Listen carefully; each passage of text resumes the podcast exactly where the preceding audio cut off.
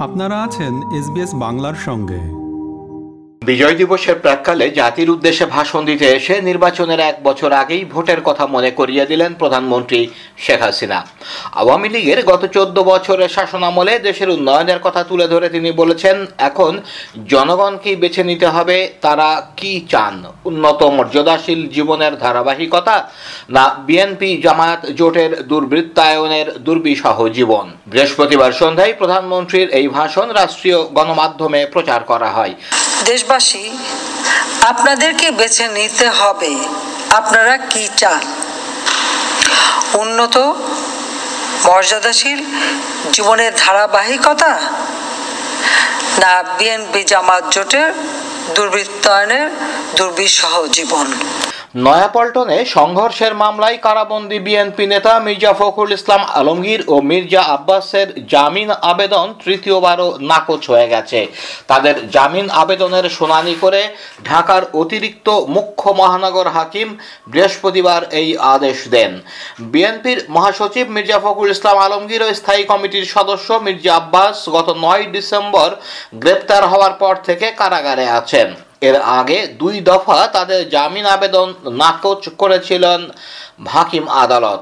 তাদের আইনজীবীরা বুধবার আবারও জামিন চেয়ে বিশেষ আবেদন করেছিলেন।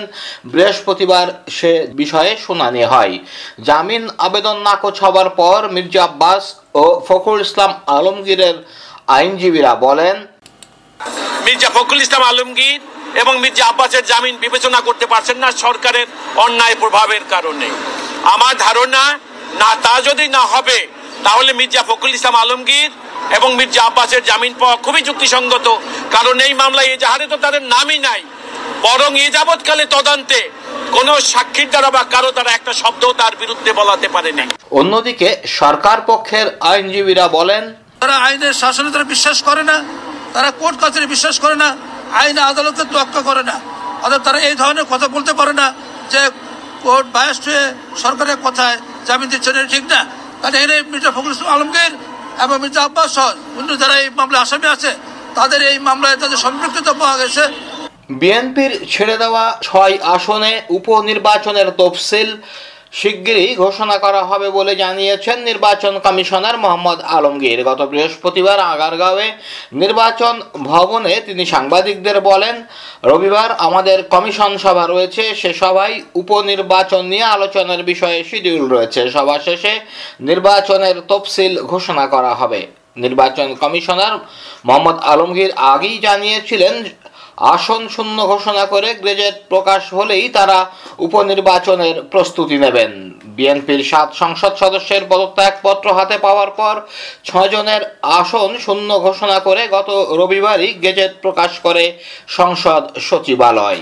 প্রধান নির্বাচন কমিশনার এবং আরেকজন নির্বাচন কমিশন যেহেতু ঢাকার বাইরে আছেন, ওনারা বুধবার দিন ফিরবেন বা মঙ্গলবারেও ফিরতে পারেন।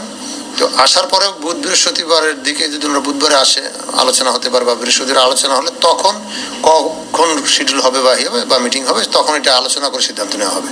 আটক নেতাকর্মীদের সঙ্গে অমানবিক আচরণ করা হচ্ছে বলে অভিযোগ করেছে বিএনপি। গত বৃহস্পতিবার নয়াপল্টনে দলের কেন্দ্রীয় কার্যালয়ে এক সংবাদ সম্মেলনে বিএনপির দপ্তরের দায়িত্বপ্রাপ্ত সাংগঠনিক সম্পাদক সৈয়দ ইমরান সালে প্রিন্স এই অভিযোগ করেন। তিনি বলেন, কারাবন্দী শীর্ষ নেতৃবৃন্দ সহ সব নেতাকর্মীর প্রতি অমানবিক আচরণ করা হচ্ছে। মহাসচিব মির্জা ফখরুল ইসলাম আলমগীর, স্থায়ী কমিটির সদস্য মির্জা আব্বাস সহ সাবেক মন্ত্রী ও এমপিরা কারাগারে ডিভিশন পাওয়ার কথা থাকলেও শুরুতে তা না দেওয়ার বিষয়টিও তোলেন ইমরান সালে প্রিন্স। তিনি বলেন, এমনকি সিনিয়র যুগ্ম মহাসচিব রুহুল কবির রিজবি আহমদ অত্যন্ত অসুস্থ হওয়ার পরও তাকে ডিভিশন দেওয়া হয়নি। বীর মুক্তিযোদ্ধা দলের চেয়ারপারসনের উপদেষ্টা আব্দুস সালামকে দেওয়া হয়নি ডিভিশন। এছাড়া দলের শীর্ষ নেতাদের আটকের পর চব্বিশ ঘণ্টার বেশি সময় হাজতে রাখার কথাও বলেন তিনি। মার্কিন রাষ্ট্রদূত পিটার ডি হাস গত বুধবার নিখোঁজ বিএনপি নেতা সাজেদুল ইসলাম সুমনের বাসায় যান। রাষ্ট্রদূত সেখান থেকে বেরিয়ে যাওয়ার সময় মায়ের কান্নার সদস্যরা তাকে স্মারকলিপি দেওয়ার চেষ্টা করেন। তবে মার্কিন রাষ্ট্রদূত সেই স্মারকলিপি নেননি বলে পুলিশ সূত্রে জানা গেছে। পরে মার্কিন রাষ্ট্রদূত পররাষ্ট্র মন্ত্রণালয়ে সাক্ষাৎ করেন। পররাষ্ট্রমন্ত্রী আব্দুল মোমেনের সঙ্গে। পররাষ্ট্রমন্ত্রী সাংবাদিকদের বলেন, মার্কিন রাষ্ট্রদূত একটি বাসায় গিয়েছিলেন, সেখানে নিরাপত্তার অনিশ্চয়তা থেকে তিনি তাড়াতাড়ি বেরিয়ে যান। মন্ত্রী বলেন, তারা আরও নিরাপত্তা চাইলে সেটা দেওয়া হবে। বিকেলে মার্কিন দূতাবাসের পক্ষ থেকে জানানো হয়, নিরাপত্তা ঝুঁকির কারণে রাষ্ট্রদূত তার পূর্ব নির্ধারিত বৈঠক সংক্ষিপ্ত করতে বাধ্য হয়েছেন। বিষয়টি বাংলাদেশ সরকারকে জানানো হয়েছে।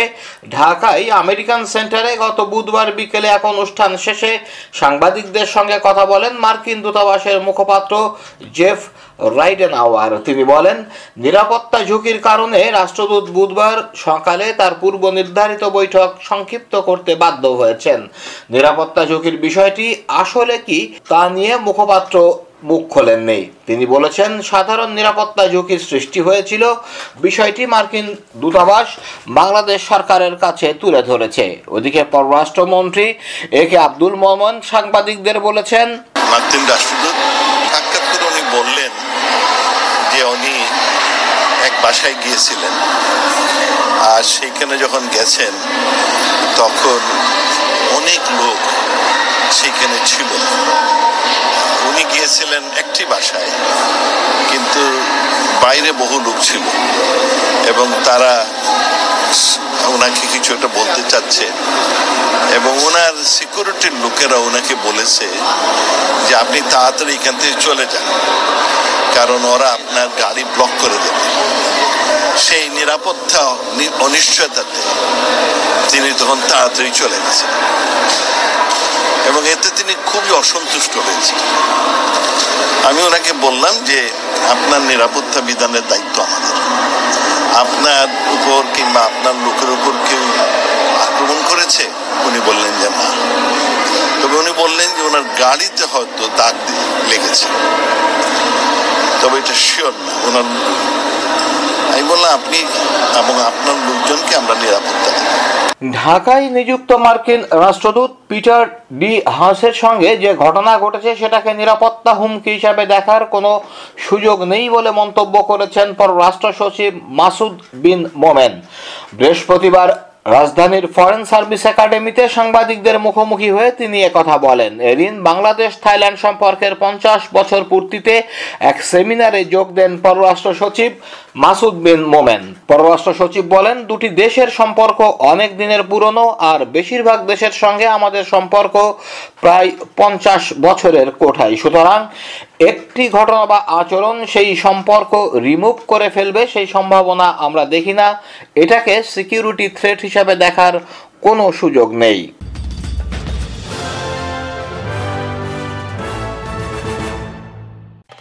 আমাদেরকে লাইক দিন শেয়ার করুন, আপনার মতামত দিন। ফেসবুকে ফলো করুন এস বাংলা